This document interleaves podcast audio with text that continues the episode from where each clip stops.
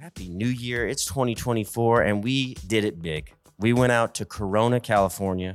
That's past Chino Hills, Chino Thrills, you know what I'm saying? The land of many targets. We went down the 101 to the 10 to the 91 to the 71. And we wound up in Corona, which is about an hour away in good traffic. And we had great traffic from Hot Tongue, which is in Silver Lake. So about an hour away of LA. Last time I was out there was 9 years ago. I went and got a purebred, illegal Craigslist dog named Kevin. The joy and pain in my ass dog. He's a purebred Pekingese. Holy moly. Don't get mad. We basically saved this dog. That's where I picked up my dog, Kevin. We went out to Corona to Fat Lip Pizza and talked to Chris. Chris, during the pandemic, searching for a great school district for his daughter, moved from the San Francisco area down to Temecula, which is even farther away from Los Angeles, maybe an hour and a half. If you're out there, probably for a wedding or drinking some wine, maybe you're doing some boot scoot boogie, who knows? Chris found a retired mail truck out in Palmdale and transformed it into a mobile pizza operation, which he used to pop up at these wineries and breweries. And not too long after that, started searching for a brick and mortar and kind of landed on the Unicorn. He talks more about that, but his space was incredible. We talked about his branding and the journey he went through to land on the branding that he has, which is exceptional. We talk about the incredible space, how he got it, and how he has used influencers and the community in his first year and a half of business to grow his audience on Instagram and grow customers in and around Corona. We also talk about keeping it simple, something that I've struggled with since probably birth. I gotta mention, please, if you're watching this, like, subscribe to the YouTubes. If you're listening on Apple, give us a 5-star rating, drop us a line, give us a little comment, get creative, say something wild, say something weird, say something normal, just say something. And of course, give us a 5-star on Spotify if that's where you listen. We really appreciate it. These things help the pod. I think you're really going to enjoy this episode. At the end, Chris might even send you a business plan. So look out for that. It was a great episode to start the year off. We got to eat some of Chris's pizza. He was so nice to cook us some pizza. We tasted his hot honey that he makes in-house, and his ranch is phenomenal. He has something I've never even heard of. He has hot ranch, which might be the next shit. Chris, you're crazy for that one. If you're going to remember one thing through this podcast, remember this. The Wu Tang Clan ain't nothing to fuck with. Chris, thanks for your time. Killer bees forever. Fat Lip Pizza, Corona, we out. I've been cooking since I was 15. It's been like literally my only job. And I thought, I'm going to be a Michelin chef, or at least high-end fine dining. And I did that for a long time, but I got disillusioned with it because this was kind of around the time of a lot of the molecular gastronomy stuff. And it became for the sake of that, not for the sake of the food. It was like the show. It was this foam or this gel or this, this technique. And I just go, you know what? It's all bullshit. It became less food. I gave it a crack. And I kind of realized that once I got to the, kind of the top of that if I was going to do it, it would have happened. So I think I kind of lacked the talent for that really, really high end, narcissistic, ego driven stuff. And so I kind of stepped back. I took a job in San Francisco at Hog Island Oyster Company in the Ferry Building. And that was refreshing because it was oysters and stews and po' boys and, food. And I loved that job. It was a great job. But I eventually got involved with a small restaurant group in San Francisco. They had 7 restaurants and 5 of them were pizza. And so I was kind of the culinary director. I was watching over all the kitchens and putting out fires and, ordering equipment or having things serviced and this and that. And, we always had meetings on the numbers. And what I saw was, the Better Burger concept did okay. The Mexican restaurant did okay, but the pizza restaurants were killing it and making money, like real money. And so I thought about that for a long time, and you know, just the way the food cost works, you know, like for instance, if you're just gonna say you want to open a deli, well, 40% of a sandwich is meat, you know, and yeah, I love sandwiches as much as anybody else, but you know, to get your numbers to work, you're $15, $16 for a sandwich, mm-hmm. And everyone's price sensitive. And I'm not saying we do cheap pizza, because our pizza, you know, in the grand scheme of things, is expensive. Yeah. But I'm able to control the costs. And that's, you know, I think that if you go into business already kind of behind that 8 ball with like all those costs there, then to make any money at it, you're doing yourself a disservice. I saw the pizza model as something that was actually viable. And so you're in San Francisco. You are dissecting the numbers. Yeah. You're understanding that, hey, this pizza thing was a good racket. It actually kind of works. Yeah. But what made you like fully jump into this industry? I think a couple of trips that we took over the years like really made me fall in love with pizza. We happened to be staying at an Airbnb in Rome, like near Vatican City, and it was raining. We were soaked to the bone, me and my wife. And we ended up, we got there. We're like, what's close by? We asked the host, what's close by that we can eat? And they're like, oh, there's a pizza shop down around the corner. Well, it turned out that pizza shop was Bonci. And I was like, we went to Bonci, you know? And I was like, it was so different and so wonderful and so over the top. And, you know, his personality, he was there. He's so over the top. And that was one of the probably like the first times that I was like, man, pizza doesn't have to be crap. You know, that can be really good. We had one that had like scrambled eggs on it, and we still talk about it. This is like 6-7 years ago. And then I think a second time was my wife surprised me with a trip to New York for my 40th. And I just knew as soon as we got there that we're just gonna pizza trek. And we did. We ate a ton of pizza and took away what we could, and you know, just really connected with it as, you know, kind of an American thing that it is now. Mm-hmm. You know, it seems, because we've been talking. We ate some pizza before this. It was wonderful. Thank you.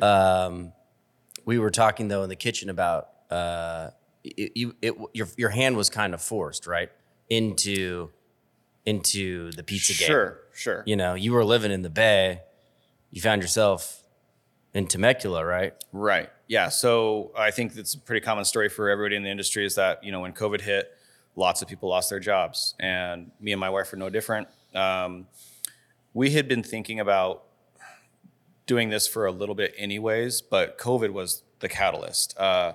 We had, like everybody, I think we thought that, you know, 2 or 3 weeks to tame the curve or whatever it was, and we're just going to ride it out. And then it wasn't that. And then we had more serious conversations of like, okay, so now that there's no jobs, you know, we obviously had a little cushion, but, you know, there's a house payment and there's, you know, all these things. And so what are we going to do? And at the time, I really thought that the housing market was going to crash. And I knew that our house was worth a little bit more than what we had paid for it. So I was like, you know what, maybe we should get out of this, mm-hmm. and do something different, yeah. You know? And so I was looking in California, because we love California, you know, like where are good school districts and where are affordable houses? And, you know, Temecula like ticked the boxes. And it reminds me of the town I grew up in. I grew up in Colorado, in Fort Collins, which is, it's a kind of an agricultural town. It's like the biggest vet school and animal husbandry and all that stuff. So, you know, kind of moving to a honky tonk, you know, podunk town was like not foreign to me. Yeah. And it reminds me of, you know, like how I was raised, you know, like good schools, good teachers, safe spaces, parks, good neighbors, you know, like, so we did that. We moved to Temecula. The idea for the food truck was already there. Temecula was even a better spot because of the wineries. And the rule during COVID was that if you wanted to be open, you had to serve food, and you couldn't just like sell bags of chips. So all the wineries out there and all the breweries were looking for food trucks. And I thought, this is perfect. This is how we'll get our start.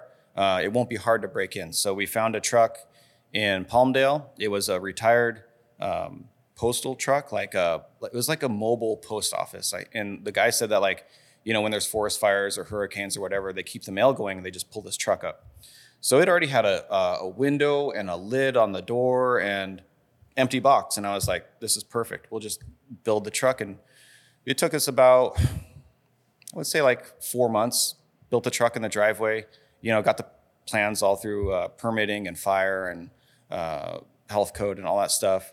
And then we were just there in wine country selling pizza and figuring it out as we went.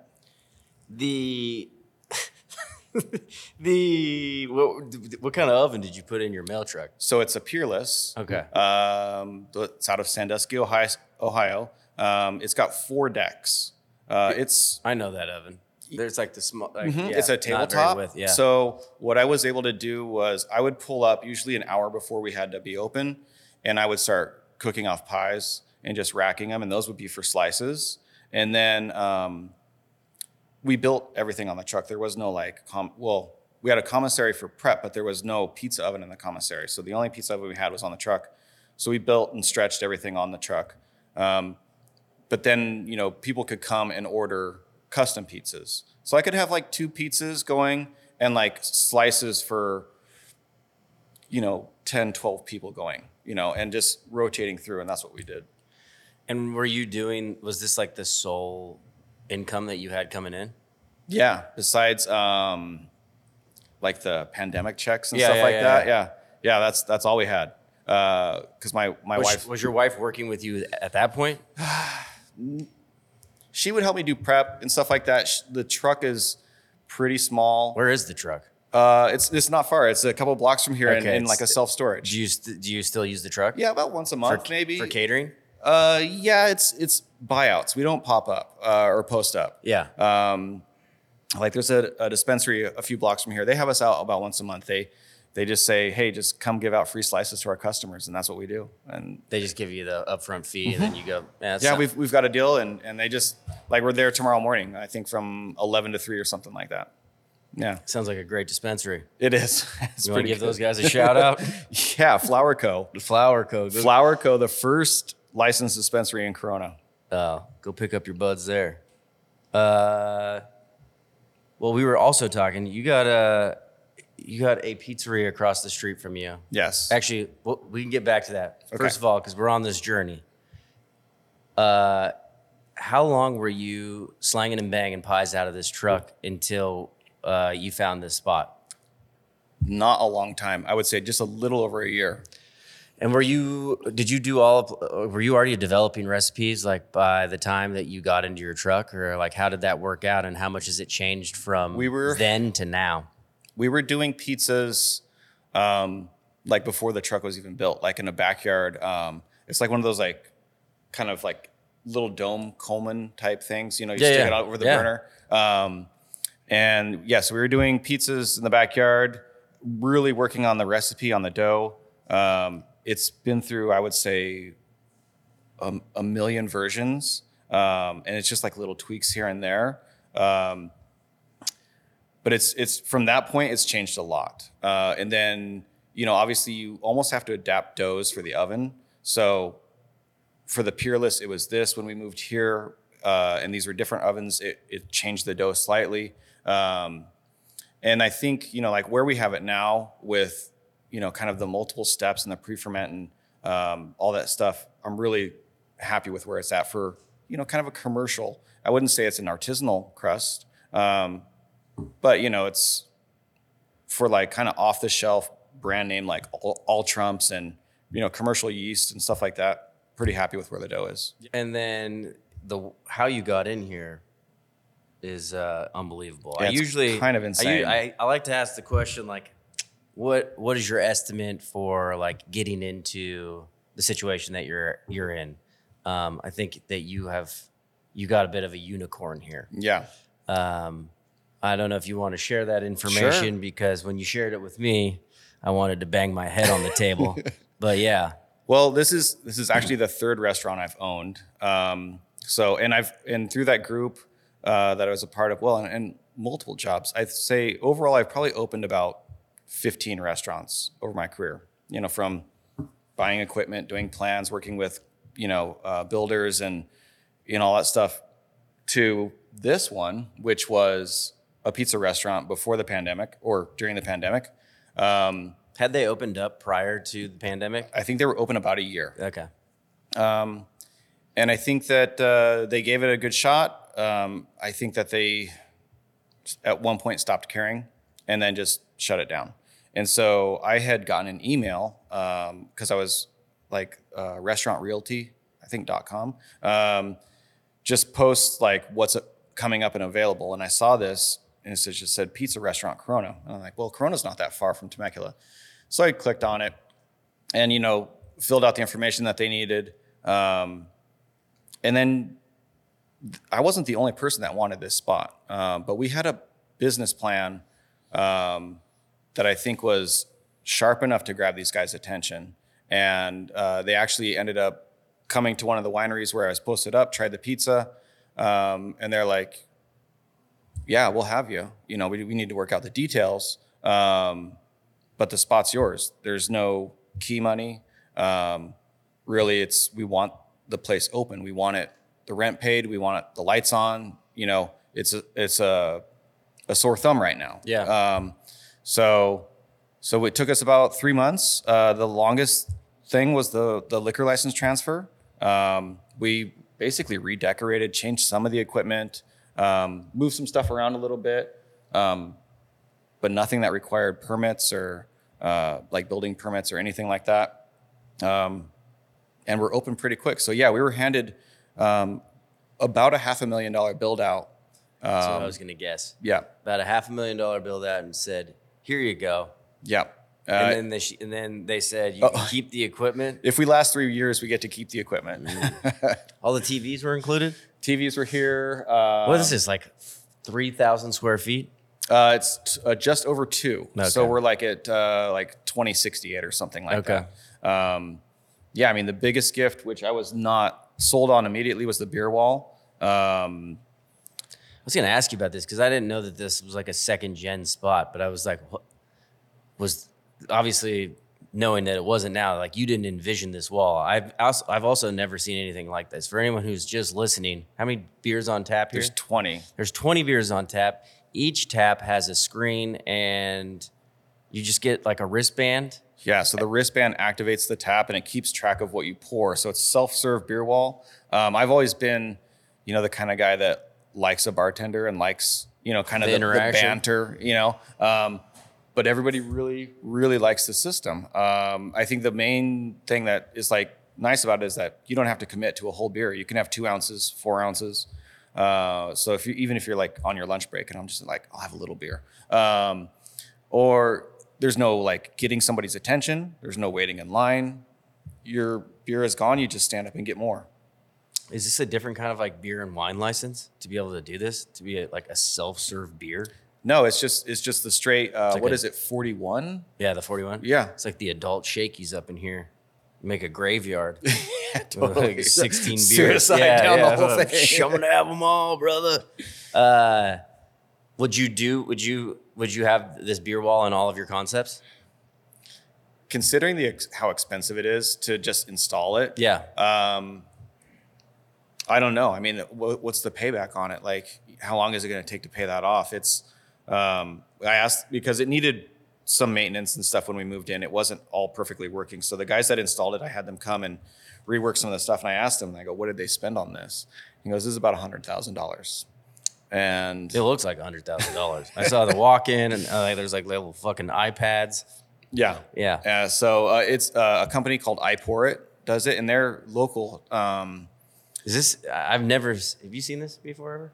You've seen it before? Yeah. In Culver City? Pittsburgh.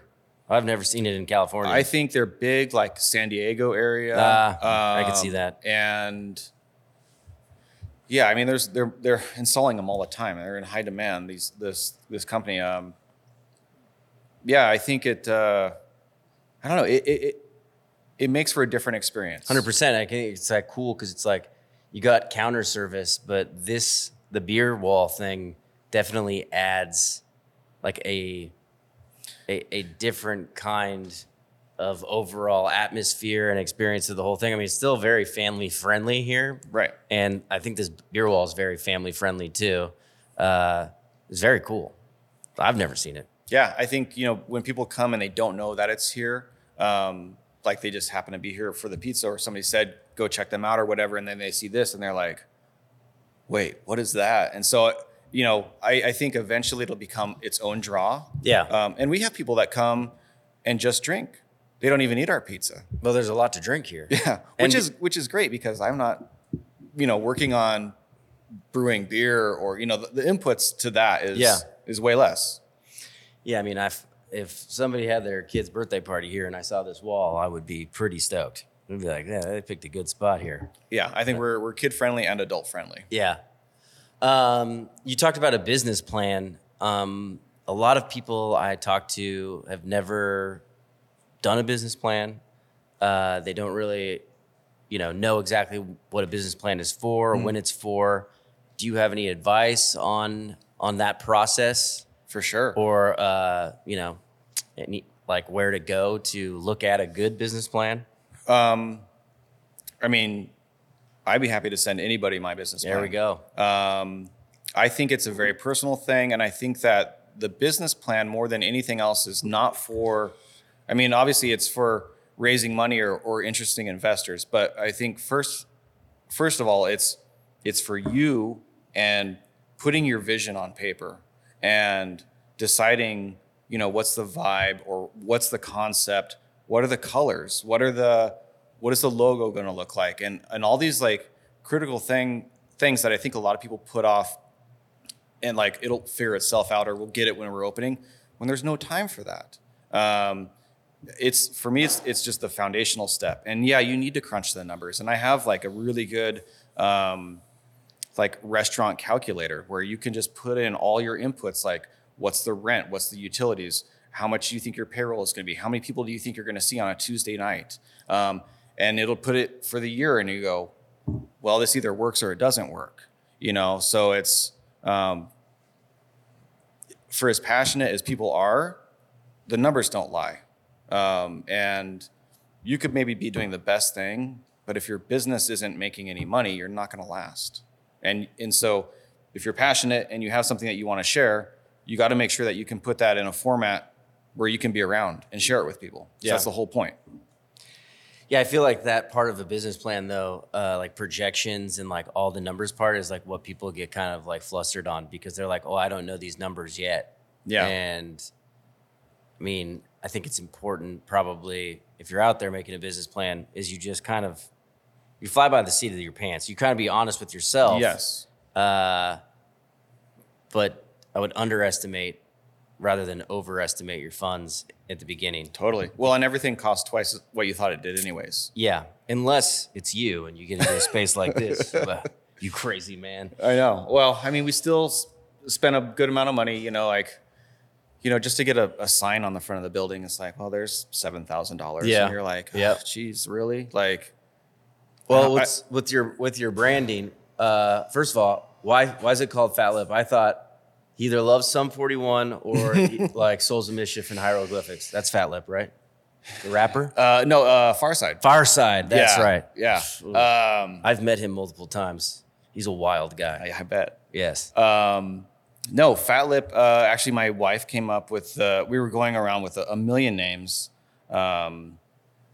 Pizza Cult, Raised by Wolves, you know, just like wild stuff. And we're kind of out there on names anyways. But she's like, well, you know, the edge of the pizza is called like cornicione in Italian. And she's like, how would we put that in English? And I go, well, it's just the fat lip on the outside. And she's like, that's it, fat lip. And, you know, out of it, you got two words that are easy to spell. Like people looking you up online are not going to punch in fat lip wrong. You know, like they'll find you. Yeah. So there's a few dimensions to it, but really it's just that bigger, thicker crust on our round that we do. And that was You know, in my mind, I guess it's kind of a cross between like New York style and Neapolitan, but not Neapolitan like quick cook wet, just like big crust, yeah, something to hold on to. Yeah, yeah. So that's where we started, and that's pretty much where it is now. Who did the branding? We hired a company out of LA. They're called Iris, which is EYERUS. They came by a friend that has a bunch of restaurants in Manhattan Beach. Chef David Lefebvre, amazing chef, Charlie Trotter's alumni. That's where my wife met him. And we were, you know, it was lockdown, and we're like, you know, got the name figured out and kind of the branding and what we wanted. And we love the way his stuff looks. All his stuff is so sharp. And so they do all his branding. And we're like, well, hey, who do you use? And he put us in touch. And I think it was a stroke of luck that it was during the pandemic and that they were slow. There wasn't a lot of work that they would even take us on because we're small potatoes. They're doing stuff for Disney, Pixar. Were you still in the truck at this point? The truck wasn't, well, the truck was in the driveway, but it wasn't done yet. So you're just cooking pizzas out of the Coleman at this point. Yes. Okay. And just like envisioning this brand and this process and how we're going to get it. And it was solely truck at that time. And so we hired them, and they turns out that they're kind of like about my same age and kind of ex-BMX bikers. And their stuff is like edgy, which we kind of liked. And we're like, hey, we kind of want it to be like skate punk rock, but like family friendly. So like, not like watered down, but like, you know, punk light, I guess. Mm-hmm. And so we gave them the name, and we had a long phone conversation, and they're like, we get it. We love you guys. I think we see it. They came back 2 weeks later with the logo, all of like, so the hallways, like, you know, all of these like little. Yeah, well, that's cool. That's how that's like. All that little stuff. They did all of that. And we said, we're like, okay, no revisions. We love it all. And that was it. Oh, that's sick. Yeah. We're like, it's perfect. They came up with the colors, the gray and the yellow. Yeah, they killed it. And, you know, we were really fortunate to have gotten to work with them. I went back with them when we added the beer component. We had to change the logo from Fat Lip Pizza to Fat Lip Pizza and Beer. And I went back, and she's like, I love you. We're busy. We're too busy. We can't do that. She's like, we have a guy that used to work for us, he'll do it cheaper than us too. Yeah. And so now he's our guy. That's wonderful. Yeah. Cheaper is great. Yeah. You know what I'm saying? Well, I love the branding. I love the simple, like the font they did, the Fat Lip Pizza and Beer. When Steve took off his shirt to take a picture of Steve Dolinsky, like it just like, it pops the yellow on the black. It's like, what the fuck is Fat Lip? And Steve's like, oh, you got to check them out. And then randomly, we saw each other at the Petromale pizza convention last Friday. I don't even know how LOL Caesars. David did. David, yeah. We just started DMing for whatever reason. He goes, hey, there's going to be a lot of LA pizza guys at this pop-up. You should be there. And I was like, it was like the night before, like 10 o'clock. And so I'm like, all right, well, I got to find coverage. I'm going to go do it.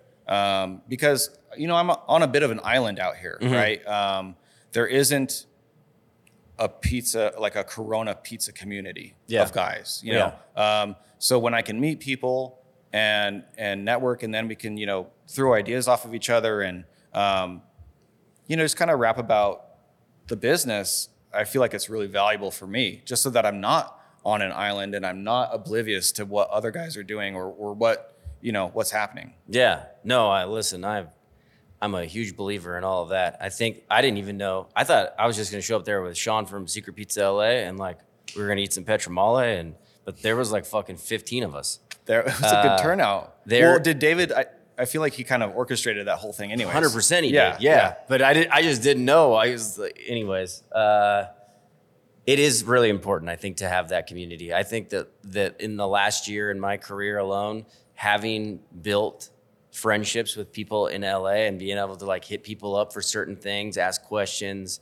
maybe complain about a Yelp review or like, what the fuck is this? Like, mm-hmm. Are you dealing with this same thing? Has been like really nice because I don't know. I never had a mentor in pizza or in cooking, really, that you could just like kind of lean on. And it's like I've been in the game for a long time, but like, you know, I just opened up a brand new restaurant, and everyone's, you go through the same shit. Yeah. You know? Yeah. And it's real nice to have somebody to cry on your shoulder when people are being mean. Well, and I think what I've seen from like just the pizza community is that it's not like this ego-driven chef community that I was a part of, where like people won't tell you what type of flour they're using or who they're getting this from or all these secrets. Everyone's like, oh no, I use this. This is my hydration. Have you dealt with that? Or who's your box guy? You know, you got to check out my box guy. And like, it's completely different than more of a competitive chef world. Yeah, no, I agree with that. Or really any other industry. There's like there's no real big flex out there. You just, everyone gets together and like has, dude, we're all using the same shit. You know, it's like flour, water, yeast, whatever it is. And everyone's going to do it different. Yeah. And most guys are still slinging out their own pizzas, you know, so everybody knows the grind. Yeah. And it's not like my grind is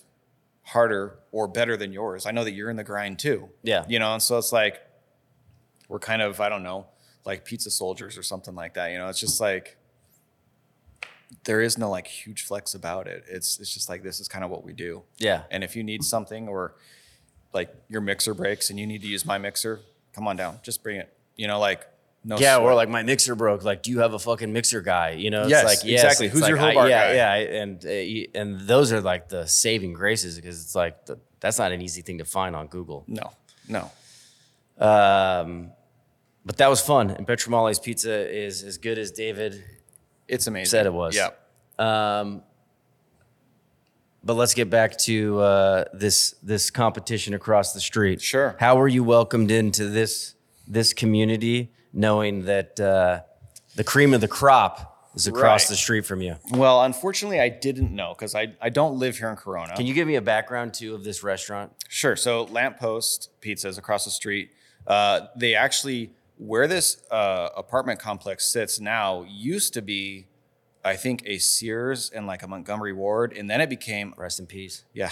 And then it became a swap meet. And I think that Lamp Post was actually here on this side of the street. They probably built that building and moved across the street. And they've been doing their Corona pizza since like 1974 or something like that. And I know they have a couple other shops dotted around Southern California here. They do. They have multiple locations. Yes. Okay. But I know that in Corona, it's Lamp Post. And because it's like multi-generational now, you know, so if you were in the 80s and you had your birthday party there, now you're taking your kids there. And it's, you know, it's also counter service. They have like one side of it that's kind of more brewery, barish. But then, you know, it's a lot of TVs and a lot of families and they're packed all the time. Yeah. People said, you have some balls, opening a pizza restaurant across the street from Lamp Post. And I like, well, number one, it was a pizza restaurant before, so I'm just moving in. Yeah. And number two, I didn't know.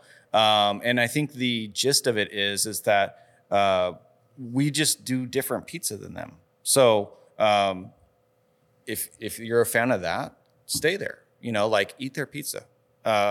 If you're into what we're doing here, then now we're here. We're another option, you know, and I think there's room for everybody. I mean, God, pizza is just like so in demand. And then now with kind of the new pizza movement, people being excited about pizza and talking about pizza or watching pizza reviews online, or, you know, having a sourdough starter in their house, you know, like messing around with that during COVID. I think the whole thing just went somewhere I've never seen it before. Yeah.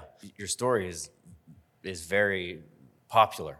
You're not the only one, you know what I mean? I thought I was. I think out of like the 34 guests we've had, probably like 10, maybe, you know, over 20%, 30% of our guests have been like, they started in the pandemic, you know, and now they're full blown, have careers in the pizza industry. Yeah.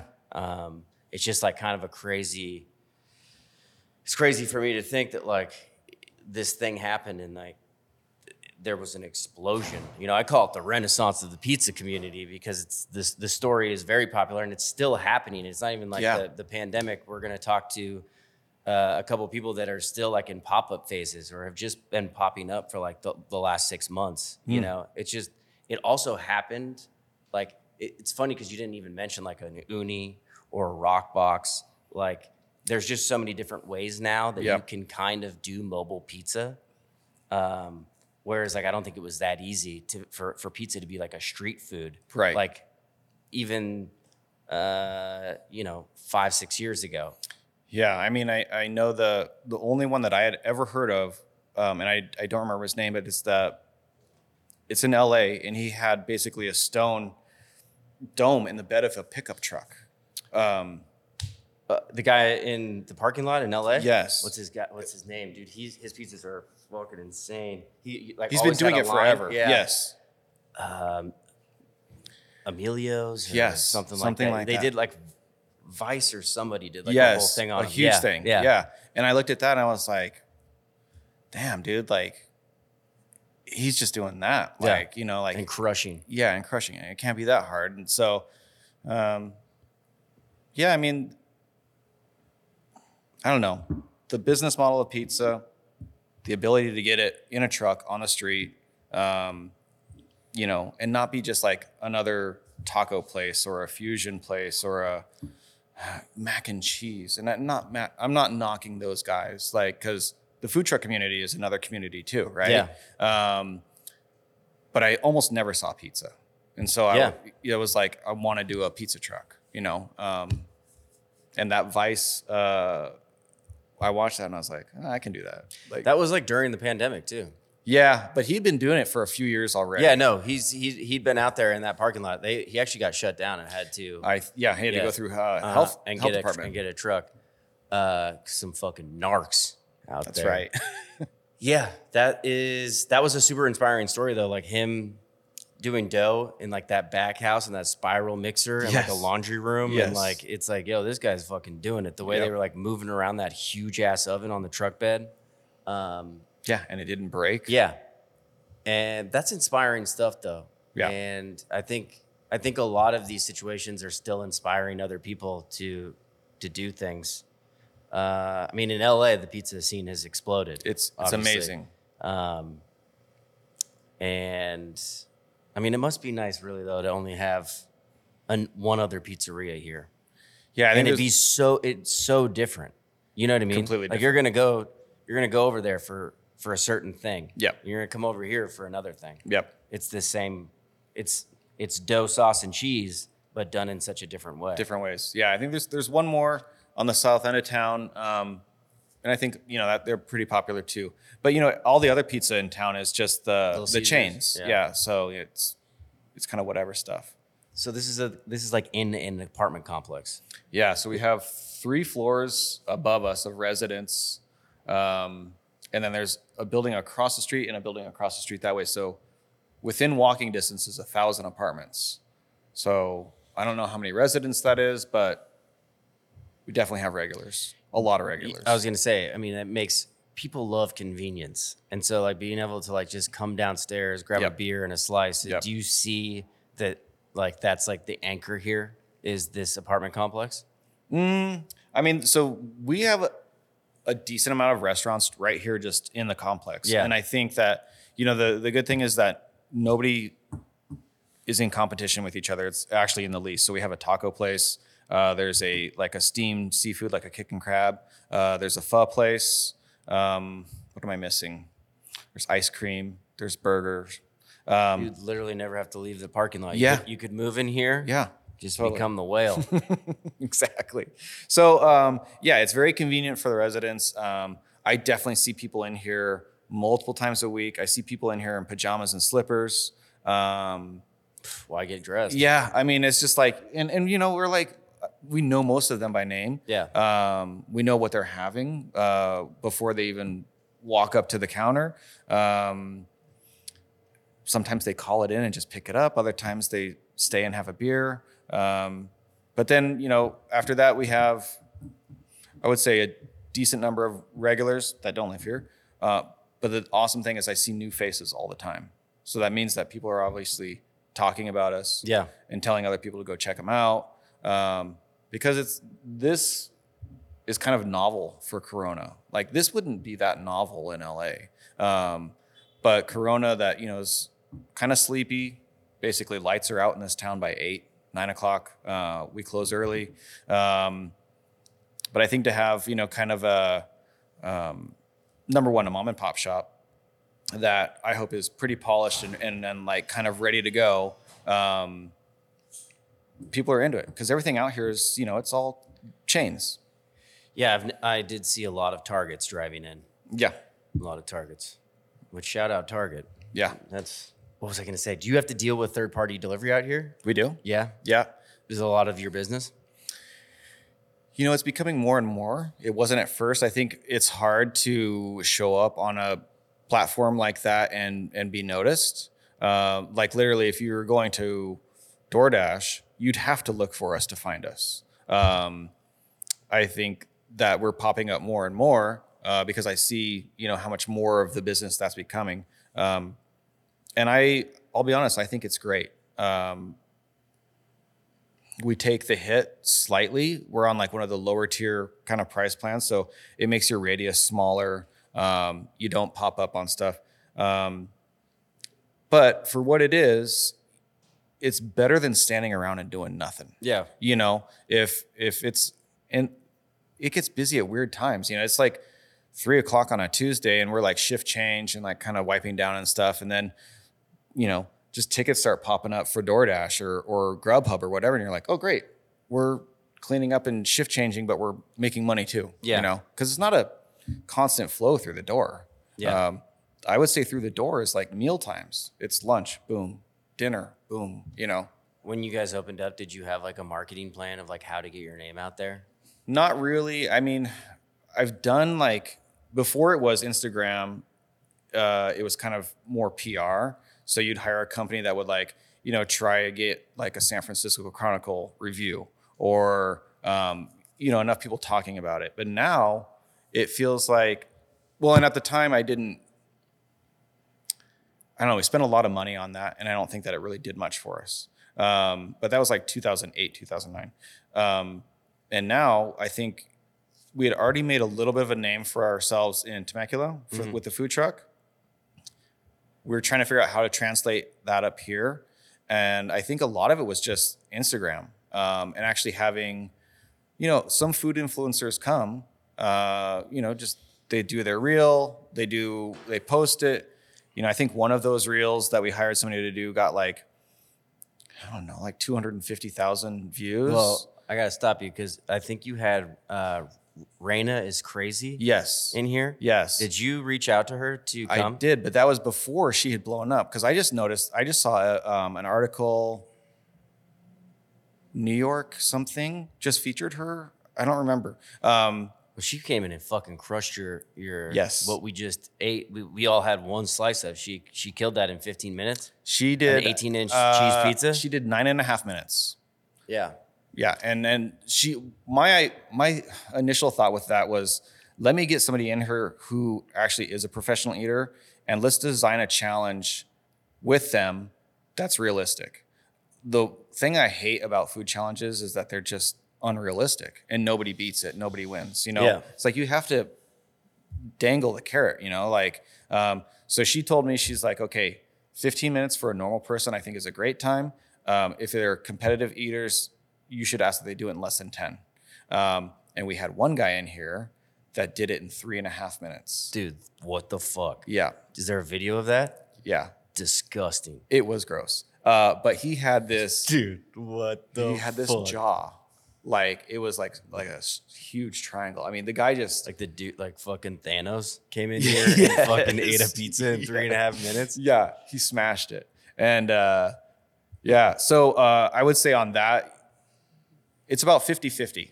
50% of the people that try it get it done, and 50% don't, which I'm pretty happy with that. You know, because the deal is like, if you win, you don't pay, you know, and if you don't, you just pay, and that's it. And it's like, you know, so Killa a whole cheese and is it 2 pints of beer or 3 pints? No, 2 pints of beer.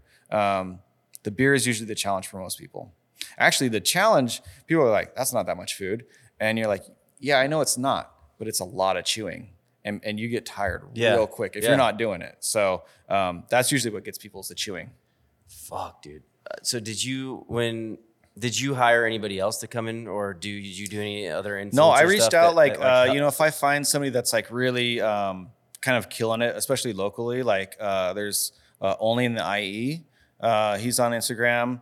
He came and did a reel for us, and I don't know how specific you want me to be. Me? Yeah. Well, I just want to know, because I was thinking of like what we paid him and then what we noticed in the sales. Oh my! Well, that's what I want to know, and I want to know about Raina too, because like this is, I think, I'm not afraid to ask like how much you paid for something. Okay. But it's just up to you if you want to tell us all. Sure. Because we're all wondering. Sure. You know. I mean, Raina was very reasonable. I don't remember. I think it was less than $200. Okay. Only in the IE, we gave him $500 for the reel. And then he collab posted it with us. It got damn near 300,000 views. And I think it turned into like $20,000 worth of revenue. I shit you not. From the month that wasn't posted to the next month, huge difference. Man, that's crazy. Yeah. Me personally, like I've always had a hard time like swallowing my pride and reaching out to an influencer, because it's hard to find like one that maybe you really respect. Mm-hmm. You know, I don't know. Raina is crazy. Like I'll watch that shit. And I've never heard of Only in the IE, but I imagine like if you're paying him $500, like this dude, is he only food guy? Like one of the main food guys for the Inland Empire. Yeah, I feel like that's just kind of like where you put marketing dollars now. Yeah. Like if you're gonna Yelp and Google are only going to like, and that doesn't even get you sales. You know, I guess you just want to be careful of like, and only in the IE. That's like you can. That's regional. Like that's right in your neighborhood. Yes. You know that like. You're not just going to get some Instagram followers and like one or two people trickle in. You've gotten an influencer. Well, yeah. And we have people that come in, they go, oh, we saw you on TikTok. We saw you. We saw this video that this guy posts or this or that, or so it works. Yeah. I know it works. Yeah. Mr. Biggs is the other one. He posted us right after we opened, and everyone's came in. We saw you on Mr. Biggs. You know, it's like, so people follow that stuff. And it's for people that maybe aren't in the know, it's a way to know of what's happening, what's coming up, you know, what's different or might be interesting. Well, of course. And I think that like, that's really like, that's how people are finding out about places these days. You know, I still do use Yelp, but I wouldn't say that like maybe some of my younger employees use Yelp. They'll be like, have you heard about this spot I saw on TikTok? And it's like, what's TikTok? No, I'm just joking. But you got to go where the people are. I mean, is this an older community or like you said, there was like a lot of people probably commuting. Yeah, I think there's a lot of commuting. I think that it is definitely an older community, but I think that there's a lot of families here too. I mean, like, we were talking about how many elementary schools are around here. You said 33? 33 in like the Norco Corona school district. So there's obviously a lot of little kids here and a lot of families. And, you know, if you drive just a little bit south of here, it's like nice houses and driveways and front yards and, you know, like kind of the picturesque, I don't know, place to raise a family. Yeah. Yeah. The last time I was in Corona was 9 years ago. Wow. I was picking up my dog, Kevin. He was illegally being bred in a house. Oh, my gosh. He was a purebred Pekingese. Oh, he's awesome. He's beautiful, but don't judge me. I would still do it today. Can we talk about what you did with some of the schools here? I thought that was a great idea. We talked about it off camera. Yeah. So, you know, having living in Temecula with a daughter that's in elementary school, she'll get these, you know, free slice things. And it's for a place down there. And I was like, that's a great idea. And so I met with the principal of principals for the school district here and had 3,000 flyers printed up, and it just says, thanks for being awesome on it. And so teachers, principals, counselors, whoever can give these out to kids for any reason. And I didn't put anything on it like, you know, hey, perfect attendance, good citizenship, you picked up that over there, whatever. Here's a slice. What it does is it rewards kids for doing the right thing. But it also, you know, gives them almost like spending money. And they take it home, and all of a sudden you've got a kid in here with a free slice, an adult that probably wants a pizza, a salad, some beer, and you're, you know, so for that spend, you've got $30-$40 walking in the door. Excuse me. Yeah, and it's also like kind of awesome what maybe that does for a kid's confidence, and like it's so exciting. I talked about like the Book It program with Pizza Hut. It was like so dope to go pick up your once you got like all your stars. Reward, but it's if you like, you know, praised at school and then you go get a fucking sick slice. Dad's drinking a couple beers. Pizza. Just to kind of dovetail on that, it kind of puts you in the community, you know. And so whether we want to sponsor a sports team or have, you know, youth sports leagues like come in for their end of the year thing, we always try to like make this a place that they can come. Yeah. You know. Did you sponsor any teams or anything? Didn't sponsor. I've always like wanted to sponsor like a little league team. Have it just say Hot Tongue. Yes, that would be awesome. Yeah. It's I think initially when we first opened up and we were getting solicited for that, the cash was just tight. Yeah. And so I wanted to, you know, and maybe like next year or something like that. But it's just they ask for a lot of money. You know, it's like it's not just like a couple $100. Like if you really want to make an impact, it's like. Is it a couple G's? At least a G. Yeah, like and what you get, you know, so you get like a like one of those like vinyl signs, you know, like on the fence at the field, or you're in the program or whatever. And I'm like, how many people are really looking at those? You know, like, I want to get uniforms for the kids, but is it the bang for the buck? You know. Yeah. I also wanted to ask you how much you paid for your branding. For the branding? The branding package. So, and granted, I think that these are friend prices. Of course. Because you don't have to give us the exact number. I would say what should somebody be prepared to pay for you to be able to give somebody like a vision board and they come up with this sick design? I would say that ours, like all in, was, I'll give a range. I think it's between like $6,000 and $8,000. Yeah. I think obviously there's way cheaper options. I think that you get what you pay for. And you're also asking an artist for, you know, a piece of their mind and their talent. Mm-hmm. And I don't think that those things should be done cheaply. Mm-hmm. You know, people are like, oh, Canva or ChatGPT or these things, like you can, I don't know, hire somebody from Thailand or something like that and they work for nothing. And but I don't think we should discount creative people's stuff. You know, I don't know why, like I feel really strongly about that. But I think it's also the, you know, like the nature of pizza and like, you know, putting yourself out there by opening a restaurant and saying, hey, this is my version of this and this is the way I think it should be, or this is the music I think we should play. Or you know, this is mine. And, you know, hiring someone to do artwork is like, that's theirs, you know, and you pay for it. Yeah. Yeah. I guess that's just like a good way of looking at anything, especially when you run a business and you run your own business. I think it's easier to think that way. Like I know I probably value more people's time because I know how much time goes into everything that I do. Mm-hmm. You know what I mean? Like, people only see a finished product, right? And they think, how hard can that be? Right. Everyone does it, right? You know, I watch reality television. I'm like, I could do that.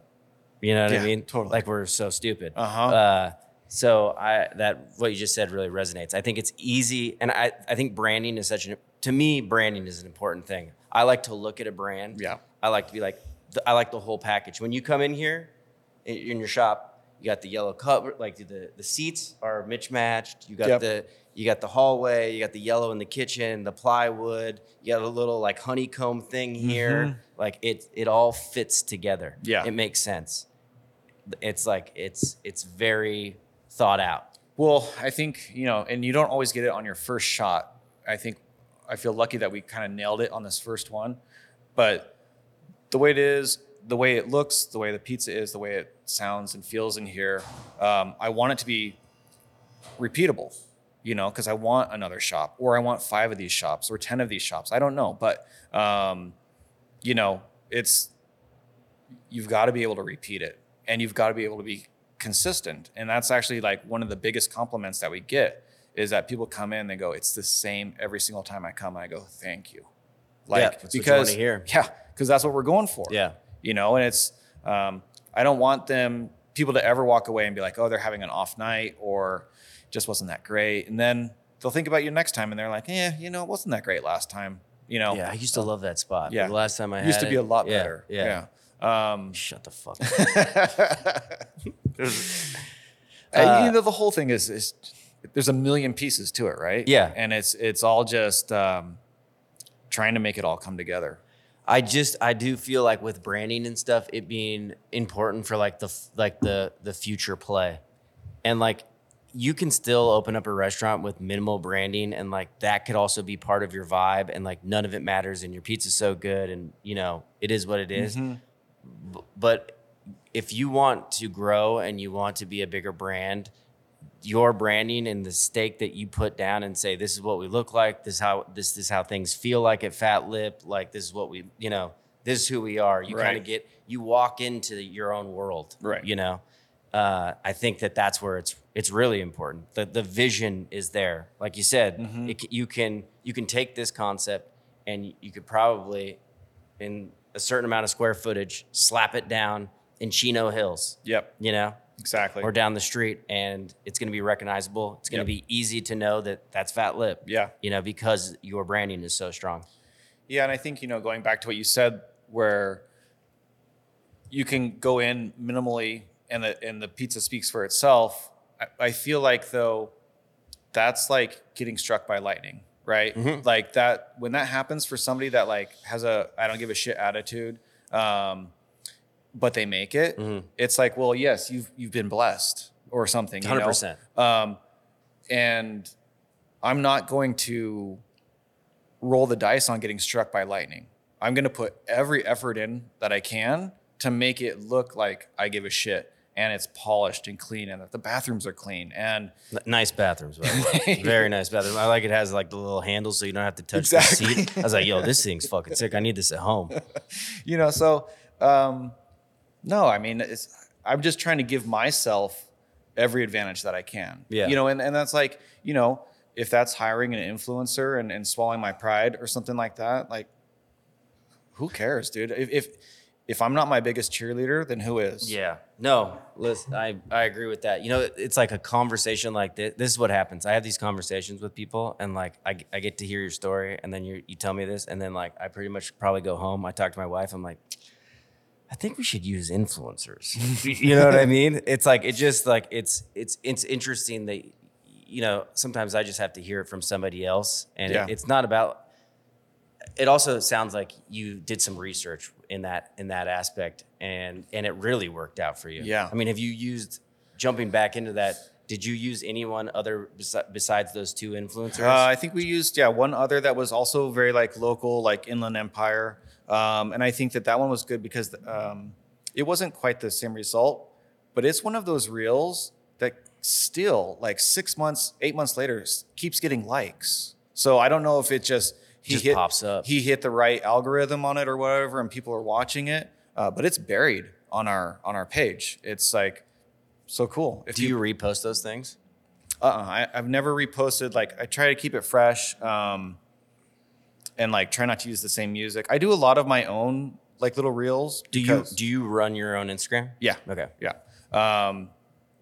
Because I feel like you can set a vibe through an Instagram, like an account. And if I'm using, like Wu Tang Clan or you know, an oddball like beat from something, and it's just over pictures of pizza, I'm like, well, that's us. That's our vibe, you know, like, you know. So not only do I want people to see like what we're doing, I kind of want them to get who we are. Yeah, you know, exactly. Would you ever hire your Instagram out? Well, the great thing, well, we kind of talked about this a little bit, but I'm taking on a partner this spring. Oh, shit. Okay. That's right. And it's funny because this was a guy that I worked with at Hog Island in San Francisco. And I would say very close to like a few months before the pandemic even happened, me and him were like, let's do a pizza shop in SF. We were going to go out in the sunset. He lived in the outer Richmond or something like that. And we had looked at a few spots and we had developed a business plan and we're going for it. But then obviously COVID changed everything. We ended up moving down here. They ended up moving to Portland. And because it's kind of a long story, but at the time they were just single couple. And they're like, Portland sounds like fun, you know? Yeah, they were wrong. Well, as soon as they got there, she got pregnant. Wrong. Yeah. So they're still up there. Their daughter is now like, you know, 1.5 or something like that. And I told him a few months ago, I said, you know, I go, because we talk about the business all the time. I go, I'd be lying if I didn't want you to come and help me run it.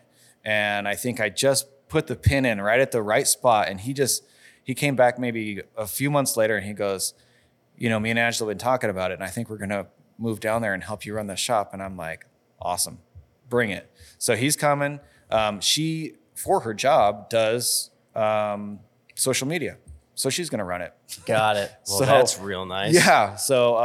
Because those, they're like a G to $2,000 a month. Yeah. Yeah. Well, that's crazy. I mean, is he just going to buy equity into the company and that's how you're going to do it? Yeah. Yeah. He's, well, is there like moves for like expansion right away or not right away? Okay. By him coming, I'll be able to do more stuff, other than just running the oven, and, you know, doing payroll and whatever else. 'Cause he's good at the stuff that I'm bad at and I'm good at the stuff he's bad at. That's what you want, right? Yeah. And so, I think we're probably just going to have him learn this shop for a solid year, and keep our eyes open and try and expand what we're doing here. We're also going to run the truck way more. I want to get the truck out maybe like 4 days a week. Just have like regular brewery stops or like cannabis shops or whatever, you know, like, and yeah, so it's basically to do more with what we already have, mm-hmm. and then think about the second location. If you could open up anywhere right now, where would it be? Well, I'm living in Temecula right now. So it'd be Temecula. It would be Temecula. Outside of Temecula then, because you already said that. Outside of Temecula, I would more want to move into like pizza deserts than places that are flush with pizza. So, you know, I think there's a lot of like interesting stuff in Orange, like Orange County. And not even far from here, like Rancho, like why not put a spot in Rancho Cucamonga, you know, like, yeah, 'cause you know, I think the further out you get out here, it's more of the rubber stamp, just copy paste, type shops. Yeah. You know? No, I agree. That's great advice. I don't think that's said enough too. I think it's like, so I talked to somebody recently on the phone about like they've, in New Jersey in this downtown area in the city that the spot opened up, but it was like twice as expensive as the second generation. That's like in like a much smaller area, but it's like, you know, family, mm-hmm. there's nothing there, single family homes, blah, blah, blah. And I was like, dude, stay the fuck away from the downtown location. Yeah. And I don't think enough people say that. Like you think that it's location. And to me, I'm learning, especially after talking to multiple people and finding out, you know, what's really hitting is you go where there's nothing. Yeah. And your success rate's going to be much higher even if like there's a shit ton of people in Silver Lake where Hot Tongue's at, there's so many restaurants and so many choices, so many options, and so much like so many good pizzerias. It's a great area. There's a ton of people, but there is so much choice. Yeah, you know what I mean. And people struggle with choice. You know what I'm saying? They really do. People don't even want that many choices. No, and that actually. So 2 points. One, I think it's easy to be a big fish in a small pond, right? So, you know, go make your splash where there isn't much. Yeah. You know, and it's easier because you're like the only competition. You know, like, well, your competition is Domino's and Pizza Hut and all those other ones, but when it comes down to it, it's completely different. It's kind of the keep it simple, stupid model, right? Yeah, I'm terrible at that. You know, like for instance, with our menu, it's very small. It's, you know, we've got the 6 varieties of slices that we have in the case, which are kind of our signatures. And it rotates every day on the one. So there's a variety at least there. But there's only 2 sizes. There's an 18-inch round and a 12-inch square. They're the same dough ball, the same recipe. And then we do like wings, meatballs, and 2 salads. And people come in, they go, oh, you don't have mozzarella sticks, or you don't have sandwiches, or why don't you have pasta? And I'm like, no, none of that. Like, why would we do a bunch of things mediocre when we can do a few things pretty well? You know, you don't go to In-N-Out and ask for a chicken sandwich or iced coffee or something, you know, like, yeah, like, you say, give me that double cement. Exactly. It's like, I don't know when this McDonald's thing where like now, you know, it's the all day gigantic menu with all these coffees and all this just garbage. You're like, how could you even make that work? Like from a logistics standpoint in a kitchen with all these materials or all these supplies and all these different recipes. It's like, no, dude, do a few things right. And they'll come. Like you never don't see a line at In-N-Out, right? Like, yeah, wherever you're at. Yeah. There's cars wrapped around the building. Yeah, and they do 3 things. Yeah, and they do them well. Yeah, and I think that more businesses are going that way. I see more things moving that way where it's like, this is just our single concept and we're sticking to it and fuck everything else. Yeah. You know, like, what am I gonna do? Bring a fryer in here and make mozzarella sticks? For what? Yeah, K.I.S.S. I was looking at like keep it simple, stupid, you know? Yeah. I printed out a picture of K.I.S.S. And nice. I think that like that's really like maybe how I understood that though.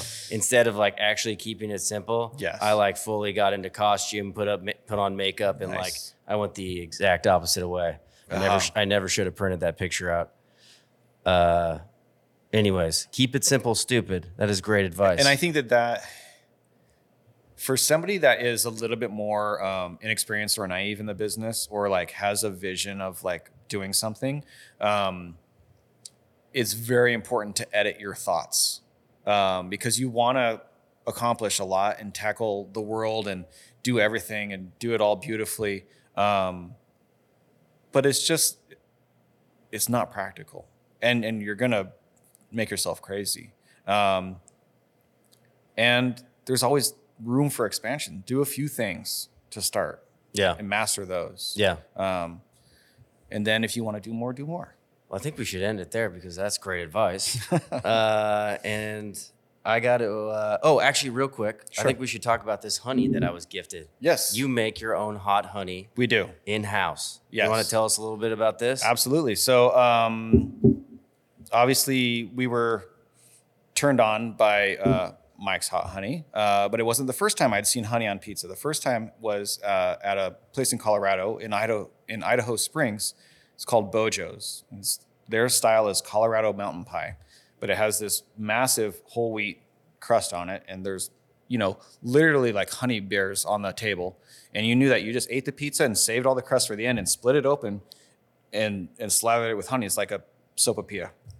And when was that? So that was in like elementary school. So that was like late 80s, early 90s. Okay. It was a while ago. Yeah. And so I, you know, obviously reminded of honey on pizza by Mike's, but thought that, well, if we're going to take that concept, we have to do it ourselves, obviously. So we do a fermented habanero hot sauce, which is the base for a few of our other recipes here. And then it's just that hot sauce blended with some vinegar and honey. And so it gives it kind of this almost sweet and sour quality. I never wanted it to be too cloying or too sweet or too spicy or too vinegary. So I think it kind of hits the middle. It's definitely well balanced. And people, they're shocked. They're like, they didn't think that honey goes on pizza or this or that or... So we're all in on the honey concept. Like I know it for you know, by this time, you know, as opposed to a few years ago when it was kind of still a secret, now it seems almost cliche or ubiquitous, but I'm sticking with it. Fuck yeah. Yeah. Hell yeah. Well, it's delicious. I had some. And they put the same kind of habanero mix in the ranch. The hot ranch was fire, too. So we do hot ranch, and then we do one of the flavors for wings is habanero, and it's all the same base recipe. Also, if you're ever out here in Corona, you better stop by because this man is a psychopath and gives out ranch for free. It's all free. He's making us all look bad. I'm charging $2 for that shit. Damn. Yeah, they're like, but you know what? We did $10,000 in ranch sides. Shit. Yes. That's a really good argument. It's time to start charging for that ranch. It's fire, too. Anyways, free ranch, dude. That's hard. This day and age, that is hard to beat. Okay, so the most important question. What is or who is the greatest artist or band of all time to you? Jesus. Oh, man. Okay, as a group, I don't think anybody's better than Wu Tang Clan. All right, hell yeah. As an artist, you kind of got Wu Tang colors too. That was part of it too. Era? Yep. Yeah, I like that. Yeah, the black and gold. Yes. Yeah. Well, and the Killer Bees. Yeah, you know, like, yeah. So, fuck, it's all coming together, dude. Oh, dude. Enter the Wu, son. Woo! Yeah, it's part of it. Okay, it's part of it. I love it. I'm a huge Wu head. I've seen them like 40, 50 times. Oh, that's like, awesome. Yeah. As an artist, I think the RZA is the best. The beats, the rhymes, just spitting bars, man. Like, yes. Oh my. Yeah. Great producer. Yeah.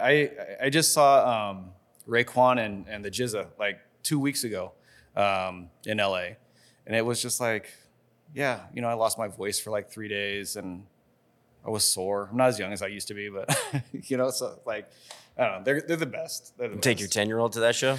No, she stayed home. Have you ever tried to get her to like listen to? She does, Wu-Tang? and she definitely thinks Wu-Tang is for the babies, and also that there ain't nothing to fuck with. So, nice. Yeah, okay. Yeah. And she's respect. Yeah, respect. She knows what time it is. She does. Okay.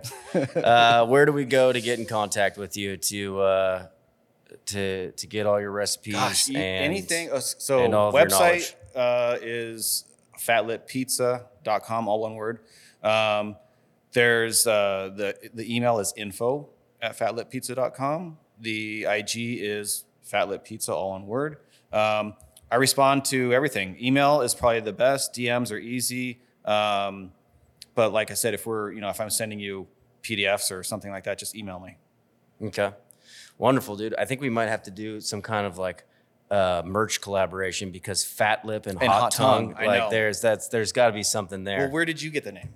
Hot Tongue was like the last band. I don't even know if you could call it that I was ever in. It was like the last music project before I basically was like, nope, I'm fucking done with this. And we recorded like one drunken album, but that name came from Langer's Deli. Yes, Langer's Deli had a tongue dish, sandwich? It had a hot tongue side dish. Awesome. Yes, which was cow tongue. And at the time, it was an all-vegan restaurant, so it was kind of like funny to name. Oh, shit, okay. Yeah.